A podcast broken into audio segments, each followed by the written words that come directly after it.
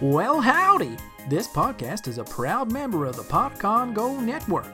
PodCon Go, family friendly shows that are fun for everyone.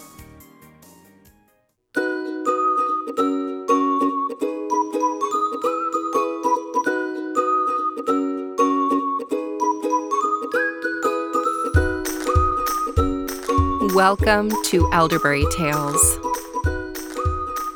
Grab some food and a pocket full of seeds. It's time for a story.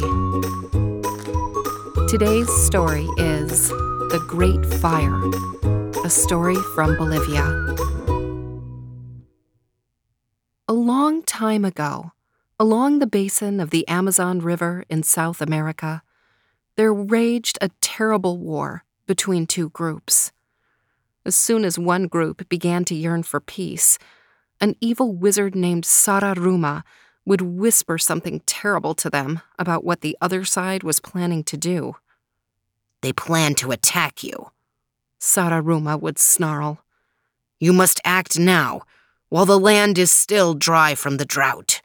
Set a great fire to the enemy's lands. They will never bother you again. Then he ran to the other side. I know your enemy plans to set fire to your land. Quickly, you must set fire to their land before they do the same to you. Before long, all the grasslands of the countryside were ablaze, and soon both sides had completely destroyed the other. Only one man and woman survived.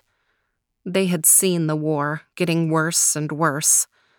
They had tried to urge their leaders to talk to the other side, but none would listen. At last, the couple hid themselves deep in the earth, by a stream, with enough food to last many days, and so they were spared. After the Great Fire, they were the only human beings left alive on Earth. From the safety of their hole in the ground, they could see the flames licking the air. They could smell the smoke still raging outside. After several days, when the worst of the Great Fire's destruction had settled down, the man crawled to the surface. He stretched out a twig, and at once it caught afire. It's too soon, he said, and quickly returned to the safety of their den. The next day, his wife tried, and again the twigs smoldered. For eight more days they tried. On the tenth day, the twig did not burn nor smolder. With care, they came out of their hiding place to the surface and looked around. Ashes everywhere, said the husband. His wife murmured, there is nothing I recognize. No grasses, no trees were left standing. There were no people and no animals. Only an expanse of flat land, ankle deep in places with ash, and swept over by great clouds of swirling dust. Suddenly, in front of them, loomed the evil wizard Sararuma himself. His cloak, red as flame, billowed around him. How do you like it? he said, snarling. Enjoy your last moments. Soon you too will die. We do not have to die, said the man. We will live, said the woman. Worse for you if you do, he howled. A pathetic existence dying of hunger in this deathbed of dust and ashes. The land is dry for now, true, said the wife, fingering seeds in her pocket. But it will rain. We will plant. All of a sudden, Sararuma started to shrink, and as he dwindled in size, the tips of new grass sprouted through the ashes. What makes you think you're different from the others? He shouted, flailing his arms. You'll end up in wars and destruction like the rest of you filthy, despicable humans. We can't know what will happen, said the man, but we'll go on. The charred trees began to turn green. Sararuma was barely the size of a child. You're the only ones left, he squeaked in a rage. You'll have no one to talk to, said the husband. Things will change. His wife added, We will have children. Then animals rose from the ashes and started to peek their noses about. Sararuma's cloak wound around him one last time as he was turned into a gust of wind that was blown away, howling.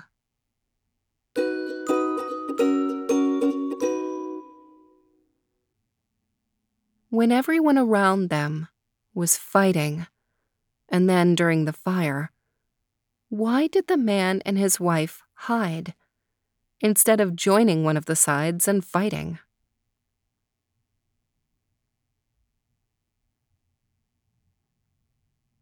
It might have been scary for them, waiting all that time in the ground, waiting for the fire to stop, waiting for the smoke to go away.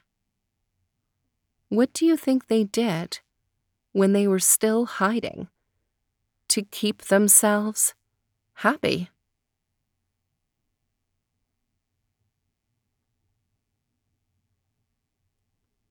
When they came out, of the ground when it was finally safe to come out, and they looked around and saw how changed everything was. It would have been easy for them to be so upset that they would just give up and quit trying.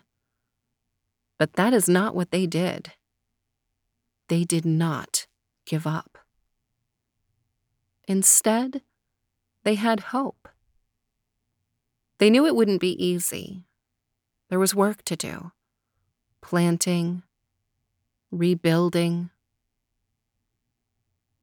But they weren't hopeless, they were hopeful. Sometimes bad things happen around us, and sometimes our world changes, not always for the better. But when that happens, we have a choice. We can choose to be so sad that we give up, or we can choose to have hope. If you ever have a sad change in your life, what will you choose? I know that I will choose hope. And when I do, I'll be able to see Sararuma and despair fade away like a gust of wind. This story comes originally from the Yuracare people of Bolivia. This version was adapted by Elaine L. Lindy for the website Stories to Grow By and is used here with permission. Thank you to Stories to Grow By for sharing so many of these stories with us. Thanks for listening to Elderberry Tales. I'll see you next week.